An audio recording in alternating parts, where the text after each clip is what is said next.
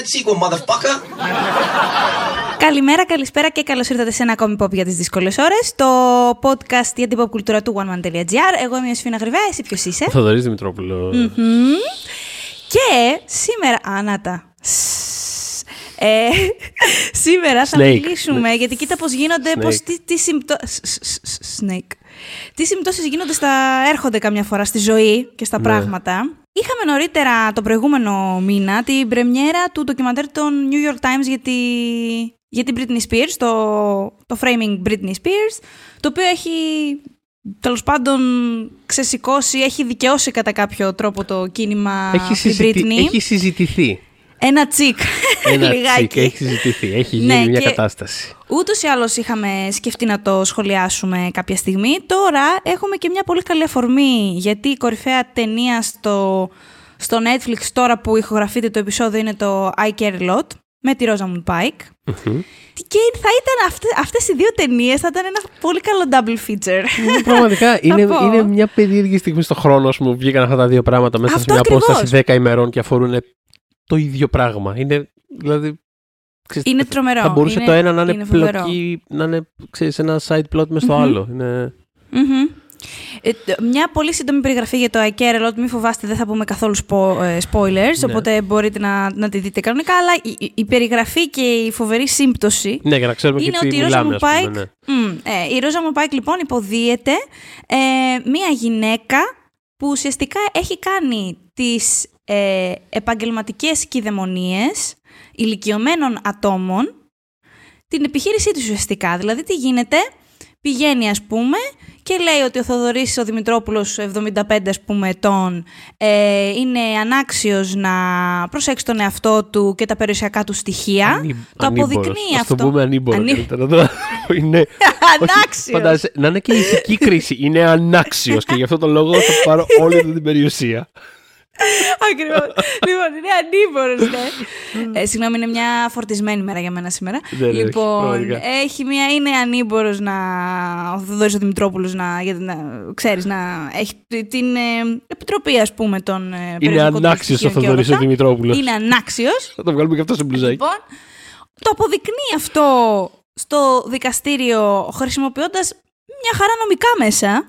Δηλαδή τις τρύπες του συστήματος ουσιαστικά χρησιμοποιεί. Υποτίθεται αυτό το πράγμα υπάρχει, ξέρεις, για actual περιπτώσεις όπου ξέρεις, είναι ένας παππούς, μια γιαγιά, ξέρω εγώ, και ξέρεις, τύπου ξεχνάνε που έχουν βάλει τα λεφτά τους, ξεχνάνε να φάνε, τον γκάζι ανοιχτό και ξέρεις, δεν πληρώνουν το νίκη γιατί δεν το πλήρωσα. Δηλαδή, ξέρεις, τέτοιες καταστάσεις όπου είναι ένας άνθρωπος ο οποίος πρέπει να τους αναλάβει κάποιος. Γιατί δεν γίνεται να υπάρχουν αυτοί οι άνθρωποι μόνοι τους.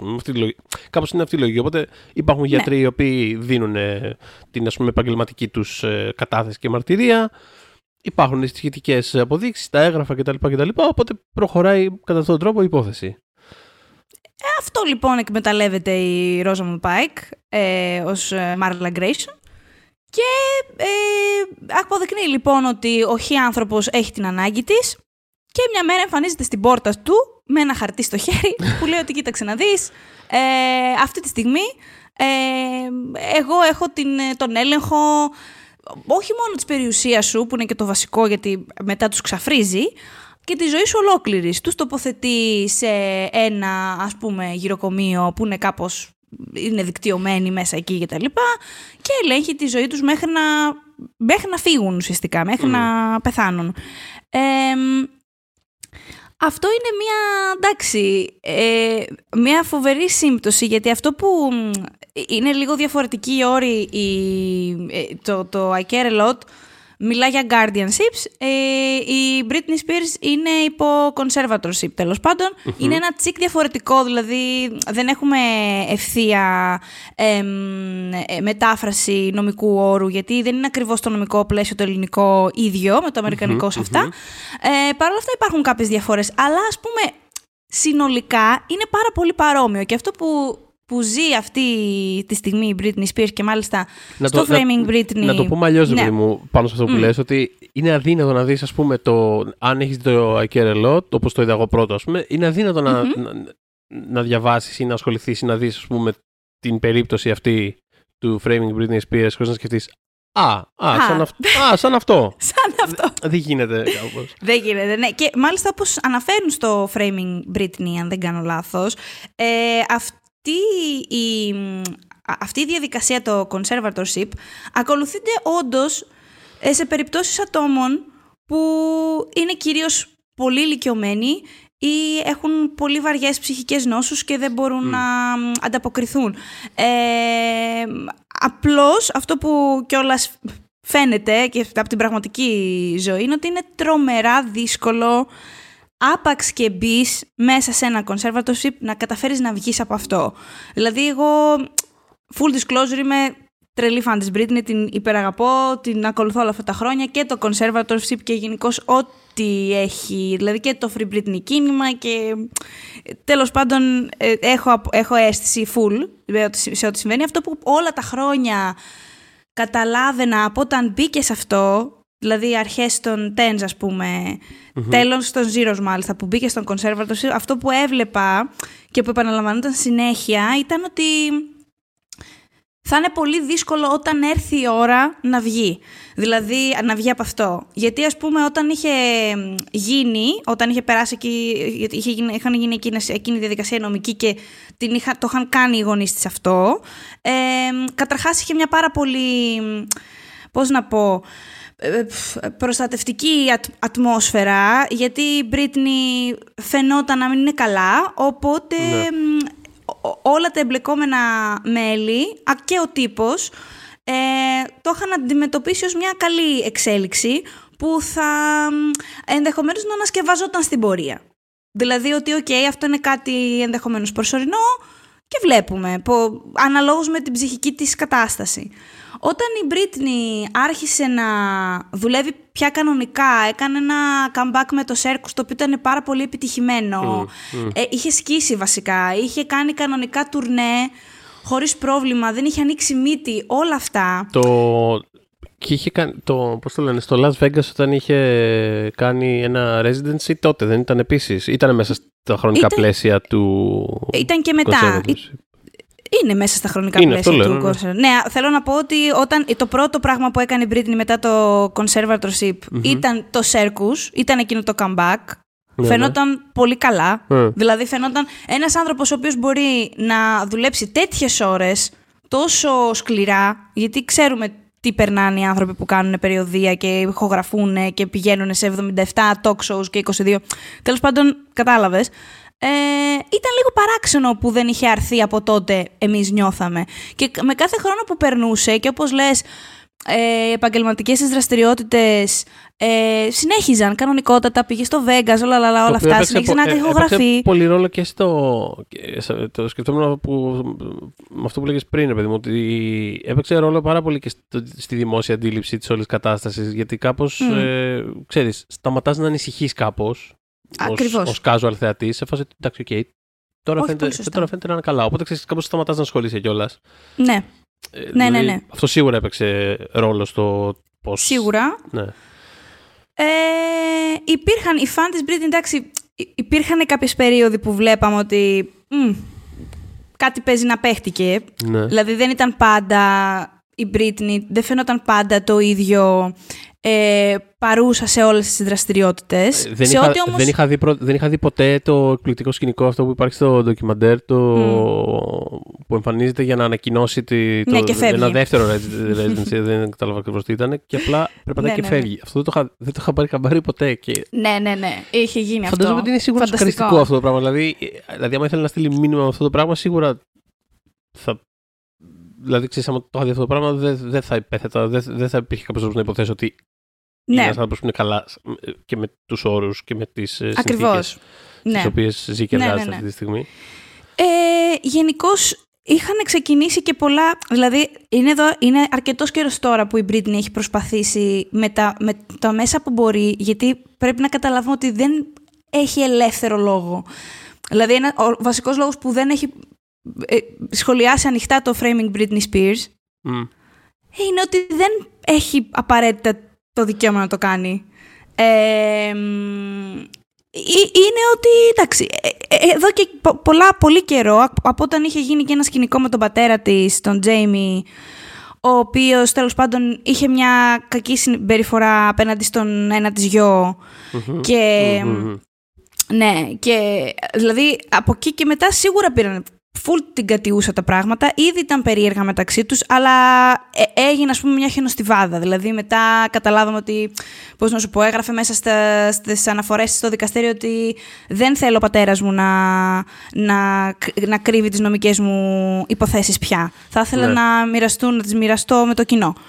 Το οποίο δεν μπορεί να κάνει χωρίς την έγκριση του πατέρα της. Υπάρχουν πάρα πολλά πράγματα που δεν μπορεί να κάνει χωρίς την έγκριση του πατέρα της. Και μέσα στο το ντοκιμαντέρ ανέφεραν κιόλας ότι σε μία από τις πολύ τελευταίες έτσι, πρόσφατες νομικές διαδικασίες είχε αναφέρει μέσω του αντιπροσώπου της ότι ας πούμε εκτιμά πάρα πολύ τη στήριξη των φαν της, το οποίο αυτό κι αν είναι κλείνω το μάτι μου ξεκάθαρα ότι ξέρω τι κάνετε. Δηλαδή θέλω να διαχωρίσω λίγο τη θέση μου στο εξής, επειδή οι φίλοι μου από το Free Britney κάποιες φορές, όχι θα σου πω, επειδή αποκωδικοποιούν κάποια μηνύματα, αυτά με τα emoji που λέγεται το ντοκιμαντέρ, δεν ξέρω αν όλα αυτά ισχύουν. Μπορεί και να ισχύουν, ειλικρινά μπορεί και να ισχύουν. Μπορεί αύριο να βγει η Britney και να πει παιδιά καλά καταλάβατε, όντως εγώ δεν χρησιμοποιώ κατά αυτόν τον τρόπο τα emoji και δεν έχω τον έλεγχο, δεν ξέρω τι.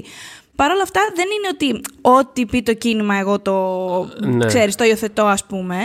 Παρ' όλα αυτά, είναι ρε παιδί μου μια διαδικασία αυτή που έχει ξεκινήσει την πραγματικότητα εδώ και χρόνια. Και το ζήτημα ήταν αν θα βρεθεί ένας τρόπος να το ακούσουν περισσότεροι από τους φαν της Britney, οι οποίοι είναι πάρα πολλοί, είμαστε πάρα πολλοί, απλά... Δεν είμαστε το mainstream κοινό με την έννοια του. Δεν είναι ότι ξαφνικά, πώς να σου πω, είμαστε 100.000 άτομα σε όλο τον πλανήτη. Δεν είναι κάτι το οποίο θα απασχολήσει απαραίτητα τον τύπο.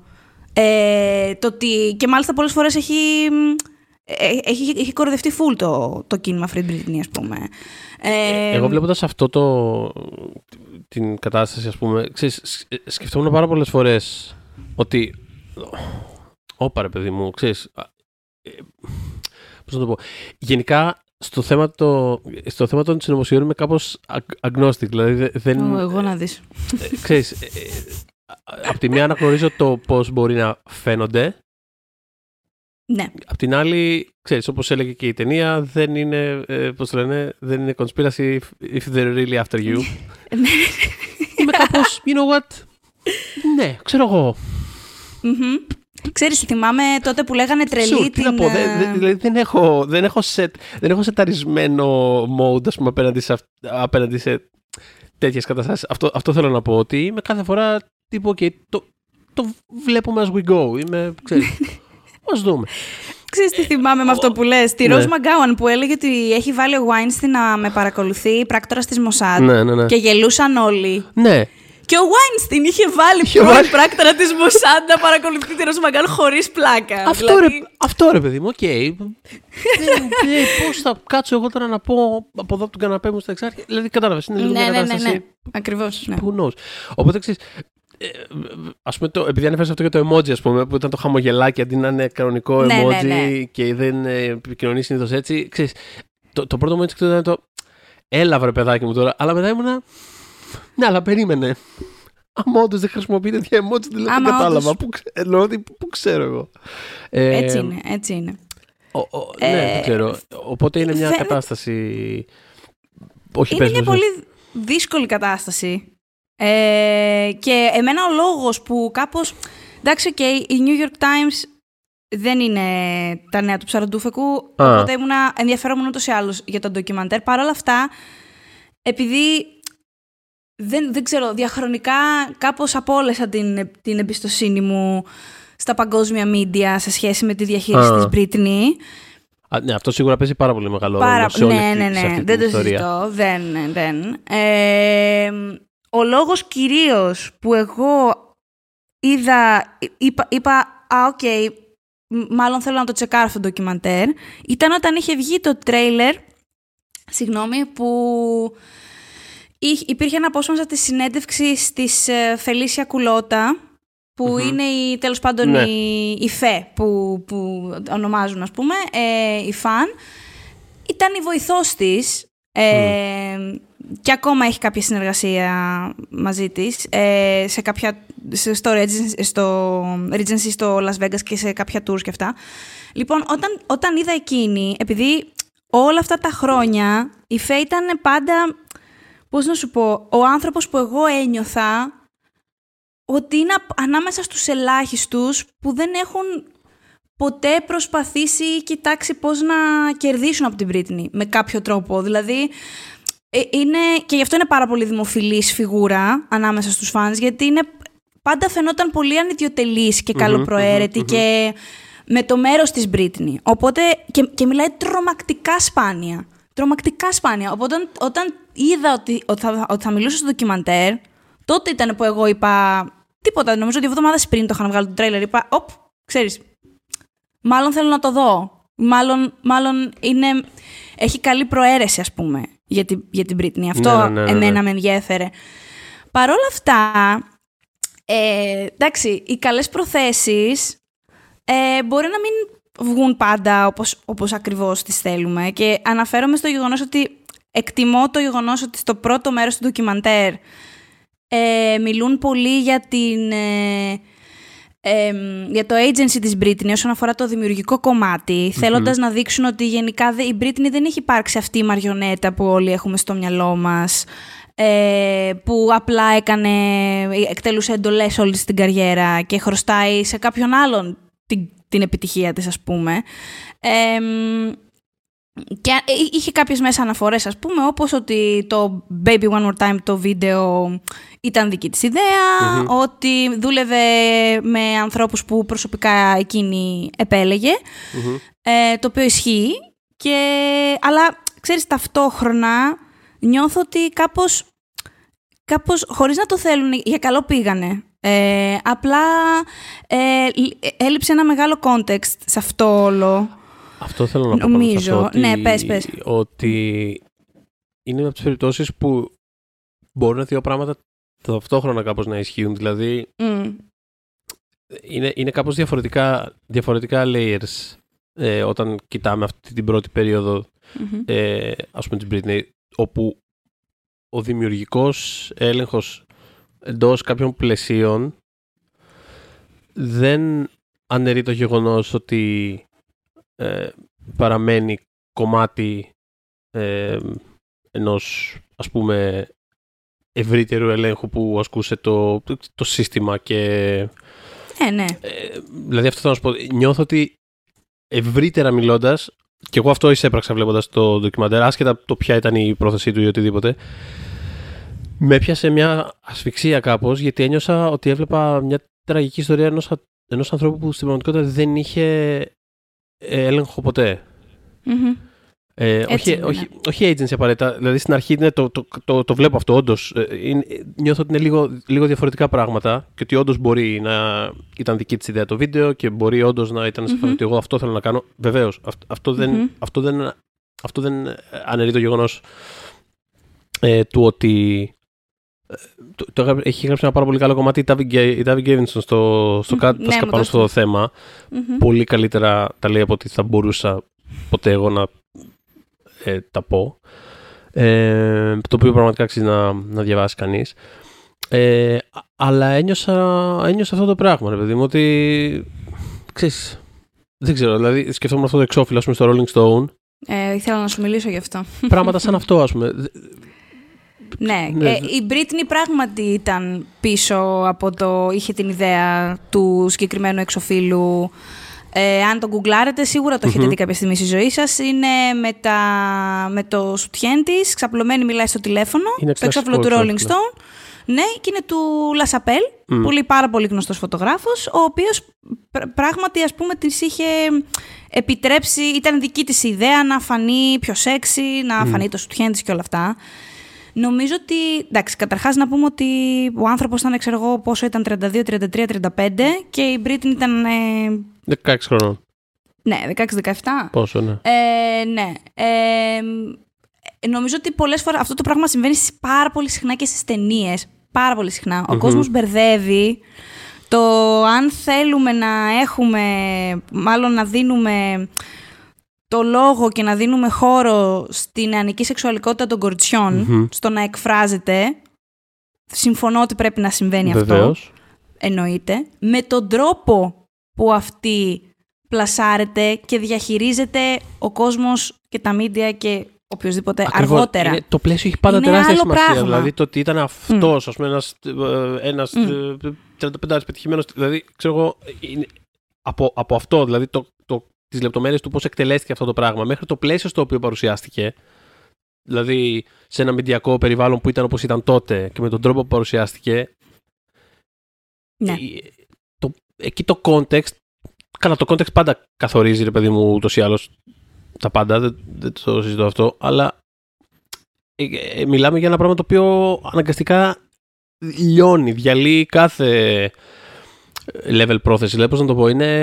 Ναι, ναι, όχι έτσι είναι. Η Britney, πώς να σου πω εγώ, αν ήμουν η Britney, ποιο εγώ, μπορεί όντως να είχα την ιδέα, να νιώθω σεξι, να θέλω να το προβάλλω αυτό, και η Britney ήθελε να το προβάλλει και αργότερα, ας πούμε, η ίδια ήθελε να βγει όπως βγήκε με το Slave for You. Mm-hmm. Δηλαδή, η εταιρεία η δισκογραφική ήθελε να διατηρήσει παραπάνω το Girl Next Door πιο αθώο. Και εκείνη επέμεινε και ήθελε κάτι πολύ πιο σεξι για το βίντεο και φέρτε μου οι μη γυμνούς να αναπνέουν πάνω μου, ας πούμε. Ξέχασε το βίντεο, έτσι. Ναι, ξέχασε το βίντεο. Ναι. Ήταν, θέλω να σου πω, ήταν. Δηλαδή το βλέπεις και ίδρωνες, πώς το ένιωθες. Χριστέ μου, πότε καλοκαίρια, τι έγινε εδώ πέρα. Και μετά έχει ακολουθήσει και η Αγγιλέρα με το strip, ρε φίλε. Ναι. Και ήμασταν σε εμάς, παιδιά, κορίτσια, να ζήσουμε λίγο, τι έγινε. Μεγαλώσαν αυτές, ναι. Και αυτή είναι μια τάση που τα ειδικά για το βίντεο της Britney, δεν είναι, αυτό είναι το θέμα, δεν είναι μόνο αυτή. Γι' αυτό εγώ το είπα με αφορμή, ας πούμε, το ότι παντού η μίμη, δηλαδή έτσι, ξέρω εγώ, κρεμόντουσαν από τους στίχους, ξέρω εγώ. Δηλαδή, το βλέπεις αυτό το πράγμα και ήσουν. Τι γίνεται, εγώ πριν από λίγο λέγαμε το Oops, I did it again. Δηλαδή, ξέρεις. Τι έγινε στο μεταξύ, ναι. Οπότε θέλω να σου πω, η Britney πάντα ήθελε να προβάλλει την πιο σεξ της πλευρά. Αλλά ξέρεις, υπάρχει time, place, τρόπος. Και επίσης, αυτό όλο συνοδευόταν με μια παράλληλη συζήτηση γύρω από την Britney και μια παράλληλη διαχείριση των media να την ρωτάνε απίστευτα ανάρμοστες ερωτήσεις. Και δεν ήταν η μοναδική που το ζούσε αυτό τότε. Γενικά, εγώ θα σας πω από τη δική μου πλευρά ότι η περίοδος των 90s και Zeros ήταν ήταν μια πολύ παράξενη περίοδος να μεγαλώνεις ως κορίτσι, γιατί έπαιρνα πάρα πολύ μεικτά μηνύματα. Πάρα πολύ μεικτά. Δηλαδή, είχε κάποιες φανταστικές, ναι, είχε κάποιες φανταστικές πλευρές που δεν είχαμε τα social media. Να κρίνουμε όλη μέρα και όλη νύχτα που έχει η σημερινή γενιά και πάρα πολύ. Αυτά τα κορίτσια τα έχω μέσα στην καρδιά μου και τα καταλαβαίνω. Ναι. Αλλά ας πούμε, έβλεπα ότι η Britney, ας πούμε, στα μάτια μου ήταν ένα πολύ δυναμικό κορίτσι, αργότερα γυναίκα. Οκ, ήταν σεξι. Και μετά, εγώ θυμάμαι αυτό το πράγμα να το βλέπω. Δεν ήταν live, αλλά το είχα δει στο MTV και μάλιστα και στις ειδήσεις το είχα δει, αν δεν κάνω λάθος. Να τη ρωτάει ο άλλος, ας πούμε, κανονικά στην ψύχρα, αν είναι παρθένα. Δεν καταλαβαίνω τι κάνεις, ας πούμε, τώρα εσύ εκεί. Δηλαδή, εγώ δεν καταλάβαινα τι απ' όλα θέλουμε. Δεν καταλάβαινα τι έπρεπε να είμαι. Έπρεπε να είμαι μάλλον και τα δύο. Δηλαδή να είμαι και σεξ σαν την Britney Spears, γιατί κοίτα πόσο πετυχαίνει, ας πούμε. Και πόσο ωραία είναι και πόσο ωραία το υποστηρίζει. Δηλαδή, εμένα μου άρεσε πολύ. Δεν την έβρισκα ποτέ ιδέα την Britney. Εγώ προσωπικά. Σαν κορίτσι τώρα λέω. Ναι. Αλλά ταυτόχρονα και I'm not a girl, not yet a woman. Ακόμα είναι παρθένα, με τον Justin θα περιμένουν μέχρι να παντρευτούν, ας πούμε. Υπήρχαν πολλές γενικότερα ανάρμοσες ερωτήσεις που πέταγαν αυτές τις δεκαετίες. Απλά οι δημοσιογράφοι τις πέταγαν. Έβλεπα κάτι κλιπάκια σε αυτό το πράγμα και ήμουν σε φάση και μου. Ναι, λες, εγώ, μαζέψου λίγο. Ρε φίλε, πραγματικά πάρα πολλά από αυτά απλά τα θυμάμαι. Δηλαδή το θυμάμαι να υπόνονται και πάντα σκεφτόμουν. Γενικότερα σε κάποιες φάσεις με θύμωσε πάρα πολύ αυτό το contest, πώς το λένε, αυτή η προσέγγιση του θα την καλέσουμε να βγει στην prime time για να απολογηθεί για το χι πράγμα. Δεν κατάλαβα. Καταρχάς, ποιος ερώτησε, δηλαδή. Ναι. Το ότι έβγαινε ως αυθεντία. Ήταν πάρα πολύ legit αυτό το πράγμα τότε. Ότι έβγαινε ως αυθεντία. Το καθήκη ο Ματ Λάουερ, ας πούμε, για να βγει να μας πει με το σηκωμένο φρύδι, ξέρω εγώ, να την κρίνει και να πει. Το ξέρεις ότι ο κόσμος λέει. Ποιος είσαι εσύ καταρχάς. Δηλαδή θέλω να πω πραγματικά σε κάποιες τέτοιες φάσεις. Θύμωσα πάρα πολύ γιατί δεν θυμόμουν να ξέρεις. Είναι από αυτά τα πράγματα που έχεις κάπως με το κεφάλι σου, δεν έχεις επιστρέψει, ας πούμε, για να τα επαναξετάσεις κάπως. Θυμάμαι πολλές, ας πούμε, καταρχάς για όλο το κομμάτι με τον Justice, το οποίο θα περάσουμε, μόνο, ας πούμε, σχεδόν μόνο η Britney έπρεπε να απολογηθεί σε όλο αυτό το φιάσκο και κάναμε όλοι, ας πούμε, συλλογικά ότι δεν ξέραμε ότι υπήρχαν φήμες έντονες και φωτογραφίες του Justin κατά τη διάρκεια της σχέσης τους με άλλες γυναίκες.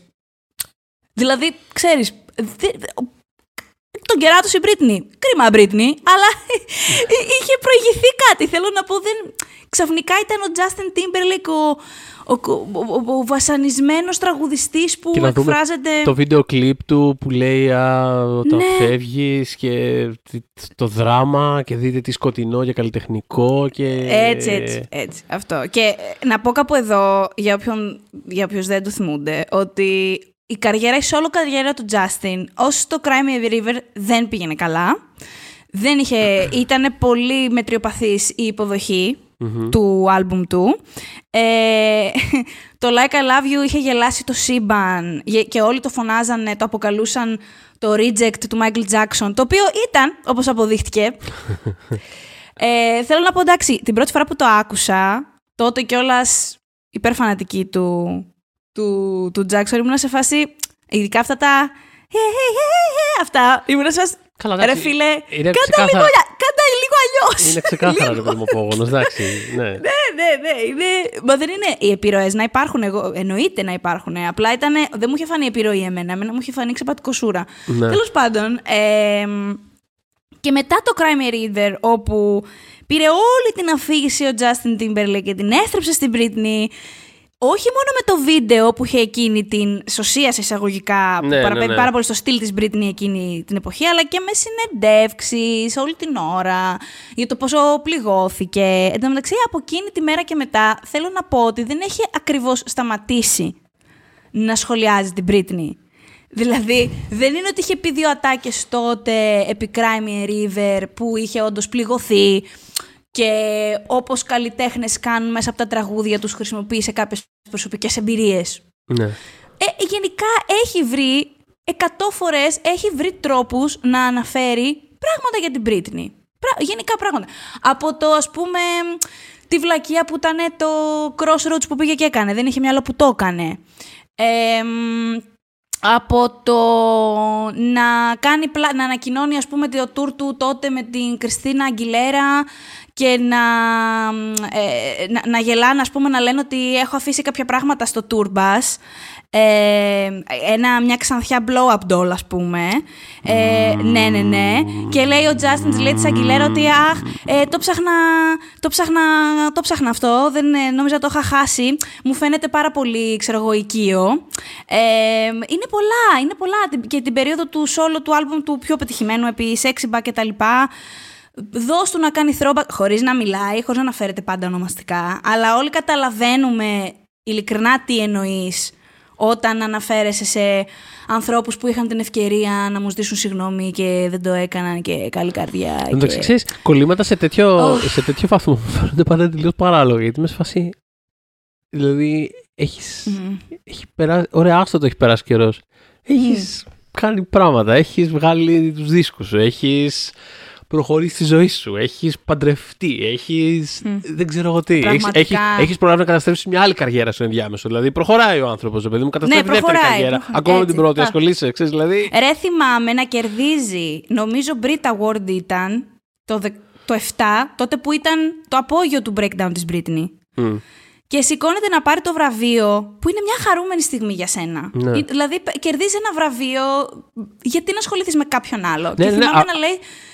Και θυμάμαι να λέει στο speech του, χωρίς να λέει όνομα, σταμάτα να πίνεις, ξέρεις ποιος είσαι, ποια είσαι, γιατί εντάξει, you know who you are είναι στα ελληνικά, γιατί την Britney, παιδιά, το έλεγε. I'm speaking to you, θα γίνεις πάρα πολύ sloppy και κάποιο περιοδικό θα γράψει πάλι άσχημα πράγματα για σένα. Το 7, στην απονομή των Brit Awards αυτό, χωρίς λόγο. Είναι όπως όταν κερδίζει, ξέρω, κάποια ομάδα ή κάποιος παίκτης και τα λοιπά και είναι ο άλλος, δηλαδή τίποτα να πανηγυρίζουν σε φάση «Α, οι haters τώρα...» Ας τους haters, ρε παιδί μου, πανηγύρισε και πάρα τον τρόπο που πήρες. Κάσου μας τους, δηλαδή, δεν ξέρουμε τι θα κάνουμε. Όχου τώρα, δηλαδή...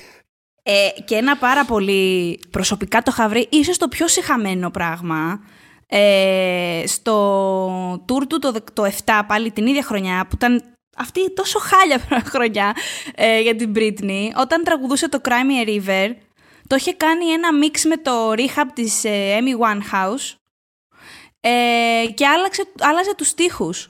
Και έλεγε, ξέρω εγώ, I think she's crazy, I should have seen that she was crazy, she lost her mind, και ότι έλεγε κάποια στιγμή they tried to make her go to rehab and she said no, no, no. Δηλαδή, ρε φίλε, πραγματικά, γι' αυτό τώρα που έβγαλε αυτή τη συγγνώμη και τα λοιπά, χαίρομαι πάρα πολύ αν αυτό κάνει την Britney πιο ευτυχισμένη, αν μετράει κάπως για αυτήν. Για μένα δεν μετράει Justin Timberlake. Συγγνώμη σου, γιατί αργά. Έχουν περάσει πάρα πολλά χρόνια από τότε. Είχε πάρα πολλές ευκαιρίες να πει συγγνώμη. Και τώρα είναι εντελώς συγγνώμη που ξέρεις. Απλά με έκαναν call out, όπως συνέβη, γιατί όταν βγήκε το ντοκιμαντέρ το Framing Britney, γέμισε το Twitter με «Okay, ο Justin είναι ένα τσικαραγκιόζ», ας πούμε. Οπότε έβγαλε αυτή την ανακοίνωση. Αλλά ας πούμε θα την έβγαζε πέρσι τέτοια εποχή, αν δεν είχε γίνει το ντοκιμαντέρ. Εμένα αυτό με αφορά. Εμένα, ως φαν. Τι να πω. Τέλος πάντων. Βλέποντας και αυτές τις λεπτομέρειες στην πορεία του, απλά θέλω να τονίσω το ότι ας πούμε, επειδή το άλλο, ας πούμε, σημαντικό γεγονός που το ανέφερα λίγο στο By the Way ήταν το κομμάτι με την Janet Jackson σε εκείνο το halftime show του Super Bowl που ξέρεις, αυτή ουσιαστικά τελείωσε και αυτός απογειώθηκε. Δηλαδή, ξέρεις, καταπληκτικό. Ναι. Εκεί υπάρχει το σημειολογικό αυτό, ρε παιδί μου, ότι αυτός επέστρεψε σε ημίχρονο Super Bowl μετά από κάποια χρόνια θριαμβευτικά, τύπου solo και απόψε Αμερική θα χορέψουμε και χαμός και τέτοια. Και οι άλλοι δεν υπάρχει πουθενά. Θέλω να πω, αυτές είναι οι στιγμές που απαιτούν λίγο self-reflection. Ποτέ δεν θα είναι ο Janet, δεν το συζητώ και... Ξέρεις, ποτέ δεν θα γίνεις Janet Jackson. Απλά δεν γίνεται. Δηλαδή, κάποια πράγματα είναι legacy και πώς να σου πω. Πραγματικά ριζοσπαστικά πράγματα στην βιομηχανία του ο καθένας. Και η Janet Jackson το όχι αυτό στο δικό της legacy. Όπως και ό,τι και να έγινε στην πορεία με την καριέρα της, που ούτως ή άλλως τα πάντα όλοι ζουν ένα πάνω και ένα κάτω, ας πούμε, και κάποια στιγμή είχε επανέλθει και κάνει ξανά hit. Ναι, αλλά θέλω να σου πω, ξέρεις, πώς θα θυμόμαστε σε 50 χρόνια από τώρα Janet Jackson και πώς τον Justin. Νομίζω για τον Justin θα θυμόμαστε το πολύ ωραίο του άλμπουμ Future Sex Love Sounds. Εντάξει, δεν ξέρω τι άλλο. Είναι από αυτά τα, ξέρεις. Είναι καλό. Και τι να κάνεις. Είναι καλό.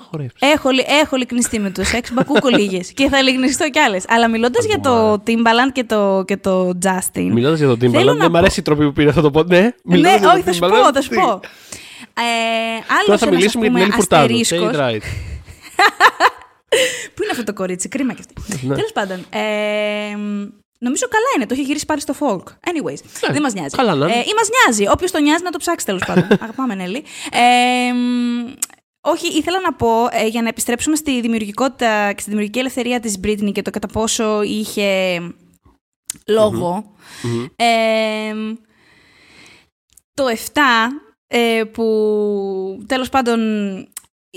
Δεν είχε ξεπεράσει το breakdown στην ουσία, γιατί τότε είδαμε και την παρουσίαση του, το live της στο MTV, το διαβόητο του Gimme More, αλλά πριν, το οποίο κιόλας ακριβώς επειδή ήταν εν μέσω του breakdown, ως άλμπουμ δεν το προώθησε και ιδιαίτερα, ακόμα το καλύτερο του άλμπουμ, τρομερό άλμπουμ. Είναι τρομερό άλμπουμ. Είναι τρομερό άλμπουμ. Είναι το αγαπημένο, είναι το fan favorite για τους Μπριτνικούς και νομίζω με πολύ καλό λόγο. Ναι. Okay, συνέχισε. Εγώ θα το εξερευνήσω μια στιγμή. Λοιπόν, το 7 λοιπόν, ο Timbaland, άκου τώρα, ναι, ήθελε να την πείσει να κάνει μαζί του ένα άλμπουμ και μια συνεργασία με τον Justin, mm-hmm, λέγοντας ότι χρειάζεσαι ένα comeback και πρέπει να το κάνεις, σκέψου το, λαλαλά, ουσιαστικά δηλαδή, ενώ είχε γίνει ό,τι είχε γίνει, ενώ ο Justin είχε μιλήσει όπως είχε μιλήσει για αυτήν και είχαν γίνει όλα αυτά εκείνα τα χρόνια, ο Timbaland και ο Justin Timberlake θεωρούσαν normal να της πούνε έλα μωρέ, πάει στο διάλο, έλα να κάνουμε μαζί ένα άλμπουμ, να συνεργαστούμε, να αυτό. Η Britney λοιπόν του είχε πει ναι, σαφώς, οπωσδήποτε, και φυσικά τον γράφει και αντί να συνεργαστεί με τον ίδιο, συνεργάζεται με τον προστατευόμενό του τότε πρότεζέ του, τον Danger, mm-hmm, ο οποίος έκανε την παραγωγή, ήταν η πρώτη του solo παραγωγή, όλο το άλμπουμ του Give Me More. Και θέλω να πω ότι εντάξει, είπες στο ξεκοντζάμπ Timbaland που τότε μιλάμε έσπερνε. Ναι, ήταν η φάση που... Να δεις, δεν νομίζω. Ήταν η φάση που δεν έκανε λάθος ο Timbaland, φοβερό. Ακριβώς. Και η Britney ήταν σε φάση, ξέρεις κάτι, όχι, δεν το χρειάζομαι αυτό. Και θα πάρω το βοηθό σου. Θα επιβεβαιώσω, δεν το χρειάζομαι αυτό. Και θα κάνω και αλμπουμάρα. Συμφωνώ ότι μπορεί να είναι το καλύτερο άλμπουμ, λίγο από τα... Είναι το πιο ωραίο.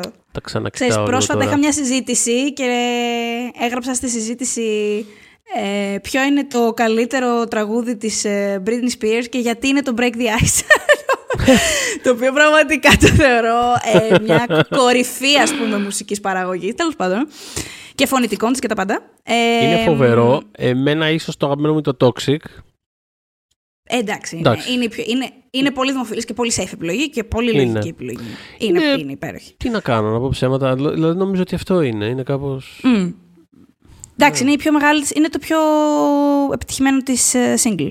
Αλλά επίσης η Britney πριν το Blackout, το album, και το λέω το σύνορα Give Me More album, συγγνώμη, είναι το Give Me More ήταν το πρώτο single, ας πούμε. Mm. Ναι, το Blackout είναι το album. Πριν το Blackout λοιπόν, το πλάνο της ήταν να κυκλοφορήσει ένα CD, ένα album που θα λεγόταν Original Doll, mm-hmm, θεωρείται το χαμένο της album, ακυρωμένο, χαμένο κάπως. Κάποια στιγμή είχε πάρει τηλέφωνο σε έναν ραδιοφωνικό σταθμό και τους είχε πει αυτό είναι το καινούργιο μου τραγούδι, παίξτε το, που λεγόταν Μόνα Λίσα. Και το τραγούδι υπάρχει ακόμα, ενώ στο YouTube μπορείτε να το βρείτε. Mm. Και πολλά από τα demos του άλμπουμ εκείνου. Έγραφε για την Μόνα Λίσα που... Μόνα Λίζα και τη λέω Μόνα Λίσα. Τη Μόνα Λίζα που είναι κάπως, ξέρεις, υπερπροστατευμένη και ήρθε η ώρα να βγει, ας πούμε, το καβούκι της και ξέρεις. Αυτή προσπάθεια, ας πούμε, εκεί σε αυτό το άλμπουμ ξέρουμε ότι είχε πολύ μεγάλο δημιουργικό έλεγχο, mm-hmm, αλλά είναι ένα άλμπουμ που η Jive ποτέ δεν κυκλοφόρησε. Και γνωρίζουμε ότι υπήρξε μεγάλη κόντρα σε σχέση με αυτό το άλμπουμ.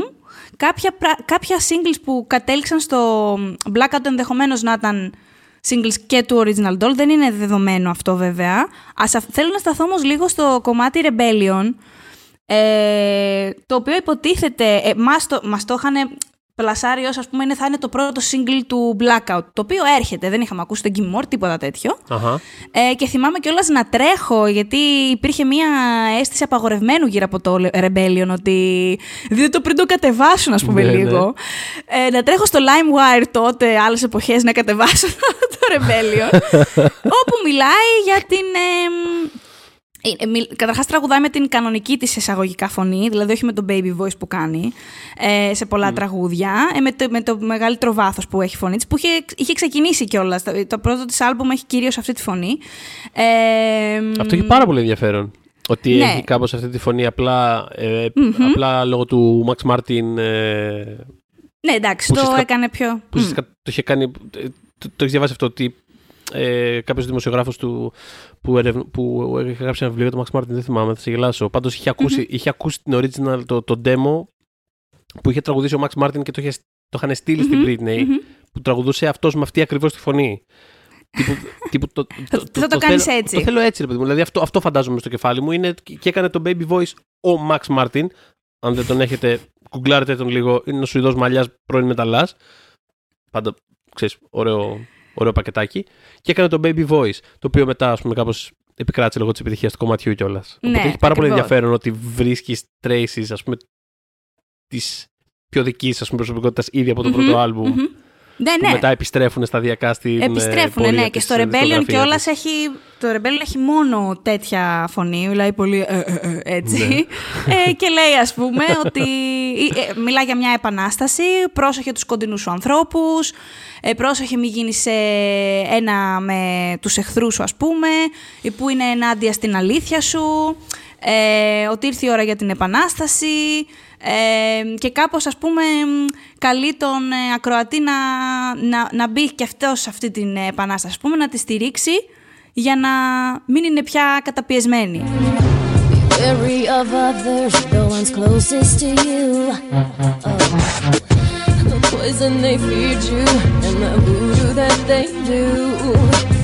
Οπότε θέλω να σου πω, αυτό το demo δεν κατέληξε ποτέ στο Blackout εν τέλει. Mm-hmm. Δεν μπήκε ποτέ. Αλλά αυτό που λέγαμε πριν για τις συνωμοσίες, γιατί κάποια πράγματα τα ψήλο μπορεί και να τα ψήλο πιστεύω στην περίπτωση της Britney, γιατί σε όλη αυτή τη διάρκεια που παρακολουθώ την καριέρα της υπάρχουν αρκετά συχνά τέτοιες, πώς να πω, τέτοιες μικροεκρήξεις που κάνει, όπου είναι, ξέρεις, σαν να φωνάζει, όχι πάντα ακριβώς με την τύπου βοηθήστε με. Κάποιες φορές το attitude της Britney είναι δεν θέλω τη βοήθεια κανενός, αλλά να ξέρετε ότι όλοι είναι κουμάσια. Αυτό θέλω να πω. Ήθελα να το πω και πριν κάποια στιγμή που μιλάγαμε και στην αρχή, ας πούμε, για αυτό το πράγμα. Ότι κάπως, ότι ακόμα και πέρα από το κλασικό το κυφάκι με τον τύπο που ενώνει τα στοιχεία με τα πανικόβλητα μάτια που τα ενώνει στον πίνακα τα στοιχεία, ξέρεις. Ναι. Ακόμα και πέρα από αυτό το ένα-ένα, ξέρεις, να ενώσω τα clues, να ψάξω κτλ. Ακόμα και πέρα από αυτό, άσχετα το πιο συγκεκριμένο κάθε τι σημαίνει όντως κάτι και σημαίνει αυτό ακριβώς που νομίζουμε ή οτιδήποτε, η μεγάλη εικόνα είναι αναμφίβολα αυτή, ρε παιδί μου, ενός ατόμου το οποίο προσπαθεί κάπως να επικοινωνήσει προς τα έξω. Ναι. Με κάποιο, ξέρεις, σε κάποιο level και με κάποιο τρόπο και με κάποιο βαθμό. Όχι απαραίτητα. Ή μπορεί κιόλας, δεν ξέρω. Μπορεί και το κάθε ένα τέτοιο στοιχείο να είναι όντως αληθινό, αλλά η γενική εικόνα είναι. Ναι, επίσης η Britney, ειδικά πριν το breakdown αλλά και μετά, ήταν πάντα ένας άνθρωπος που, μια καλλιτέχνηδα που έγραφε πολύ στους φαν της. Δηλαδή και στο επίσημο site της και στα μεγάλα fan sites άφηνε σημειώματα, έγραφε ολόκληρα γράμματα. Υπήρξε πολύ επικοινωνιακή, οπότε όταν... ξέρεις, άνοιξε το Instagram της και άρχισε να γράφει διάφορα και ορισμένοι που ήταν λίγο πιο στην απέξω. Ήταν σε φάση, μα τι είναι αυτό που γράφει Britney και πώς γράφει έτσι. Και τι είναι αυτό... Ξέρεις, εμένα δεν μου έκαναν τόση εντύπωση πολλά από αυτά που έγραφε, γιατί ήταν πολύ στο στυλ της. Τώρα εντάξει, ίσως άλλαξαν κάπου στην πορεία τα πράγματα. Θα το δείξει η ιστορία αυτό. Αλλά κοίτα, αυτή τη στιγμή... Δεν ξέρω, η Britney δεν έχει σχολιάσει καθόλου το ντοκιμαντέρ, όπως είπαμε. Μου έμεινε κιόλας πάρα πολύ αυτά... στο τέλος που λέει ότι, ξέρεις, έγιναν requests του Στάδε και του Στάδε για συνέντευξη και έγινε και στην Britney Spears. Δεν ξέρουμε καν αν το έμαθε. Αυτό. Πάντως, το αγόρι της εδώ και 5 χρόνια, σύντροφός της, ο Σάμο Ασγκάρι, ο οποίος, ξέρεις...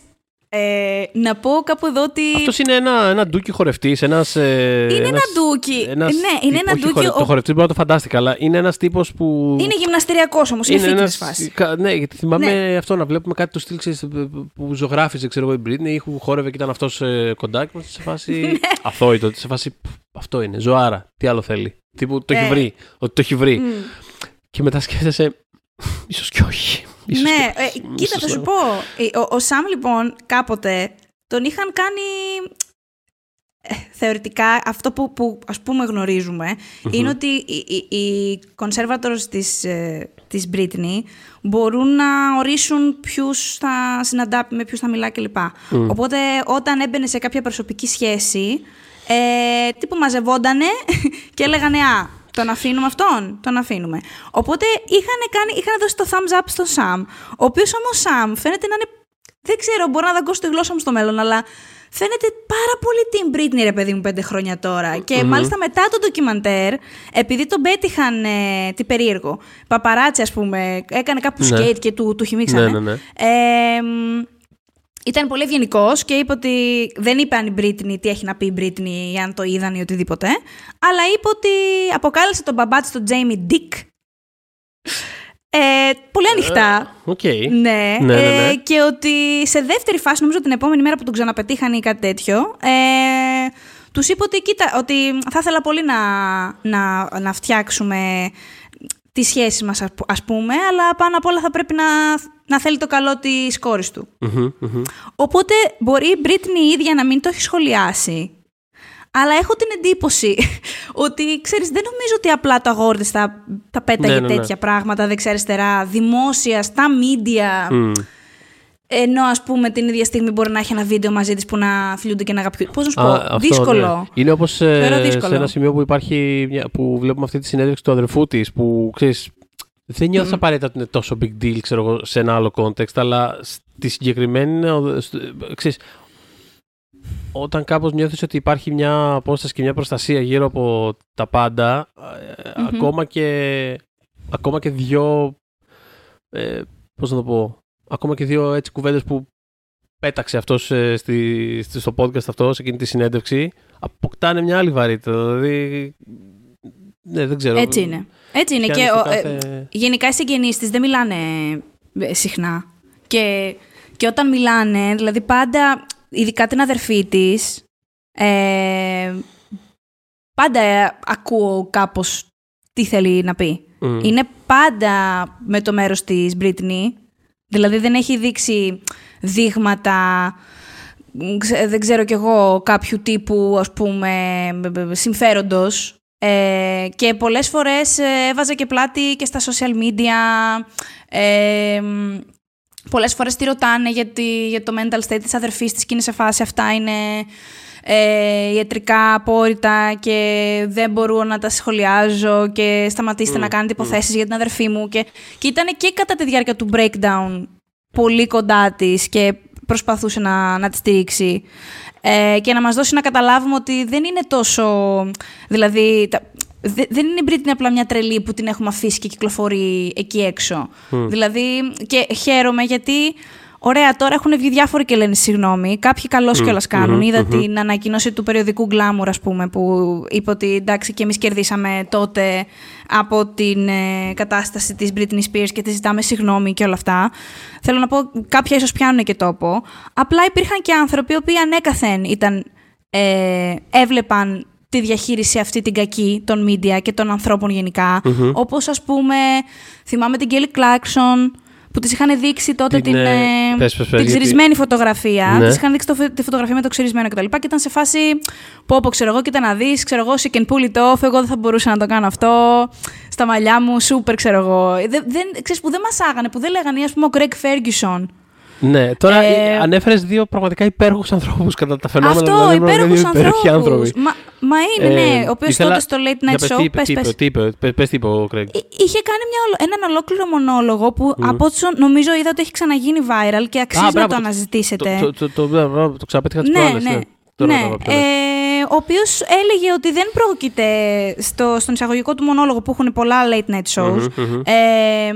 Στα οποία κατά κανόνα γινόταν ο κανιβαλισμός πάνω σε αυτό το θέμα. Ο κανιβαλισμός. Εννοείται αυτό. Και με όλες αυτές, Λόχαν, Πάρις Χίλτον, εκείνη την εποχή, όλες τις είχαν κανιβαλίσει. Και είχε πει ότι εγώ δεν πρόκειται να κάνω αστεία για την Britney Spears. Και μάλιστα επειδή κάποια στιγμή αμήχανα, αν θυμάμαι καλά, το κοινό γελάει με κάτι που λέει. Ναι, που λέει δεν είναι αστείο. Τους λέει δεν είναι αστείο. Δεν κάνω πλάκα, δεν είναι αστείο. Ναι. Ο Kanye West τότε είχε κράξει το MTV μετά το Gimme More, το live. Τους είχε κράξει, τους είπε ότι την... Είναι από τα πράγματα που ακόμα θυμάμαι πολύ αγάπη από τον Kanye West.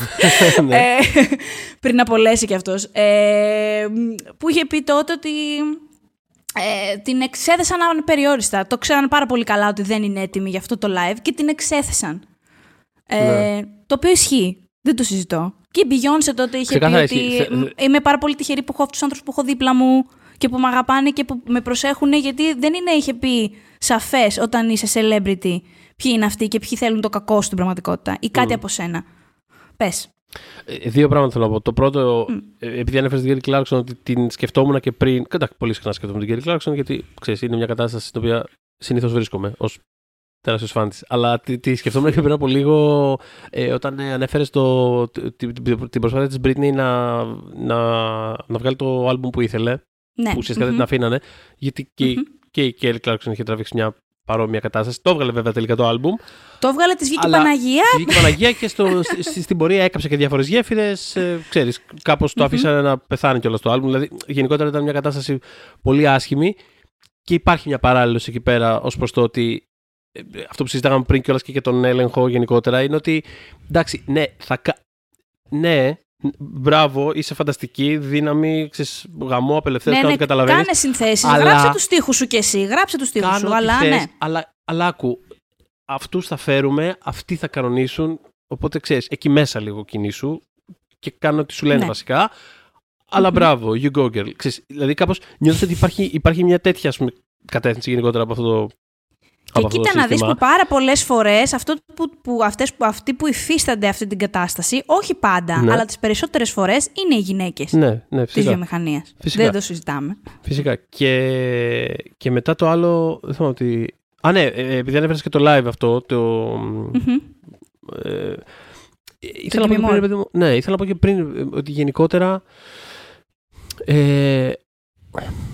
Όταν παρακολουθείς ένα πράγμα να συμβαίνει λίγο, χάνεις πολλές φορές τη μεγάλη εικόνα του πόσο σοκαριστικό μπορεί να είναι και πραγματικά αν βγεις απ' έξω και δεις ότι ξέρεις, είναι ένας άνθρωπος που στην ουσία χρησιμοποιείται, δηλαδή την έχουν ουσιαστικά να ερμηνεύει και να χορεύει και να είναι ουσιαστικά ένα εργοστάσιο παραγωγής pop, κέρδους, οτιδήποτε, αλλά κατά τα άλλα δεν έχει την ελευθερία. Τέλος πάντων, δεν είναι κάπως οίκη, τουλάχιστον. Είναι πολύ. Δεν ξέρω, δηλαδή εμένα που το έβλεπα κάπως με είχε πιάσει λίγο κάτι στο δέρμα. Θα πω βέβαια ότι ξέρεις, για Britney, για standard Britney, ναι, δεν ήταν ένα καλό live. Για standard γενικά, τελικά νομίζω εκ των υστέρων. Δεν είναι τόσο άσχημα τα πράγματα. Δεν το λέω κανένα. Αν συγκρίνεις με άλλα live άλλων καλλιτεχνών.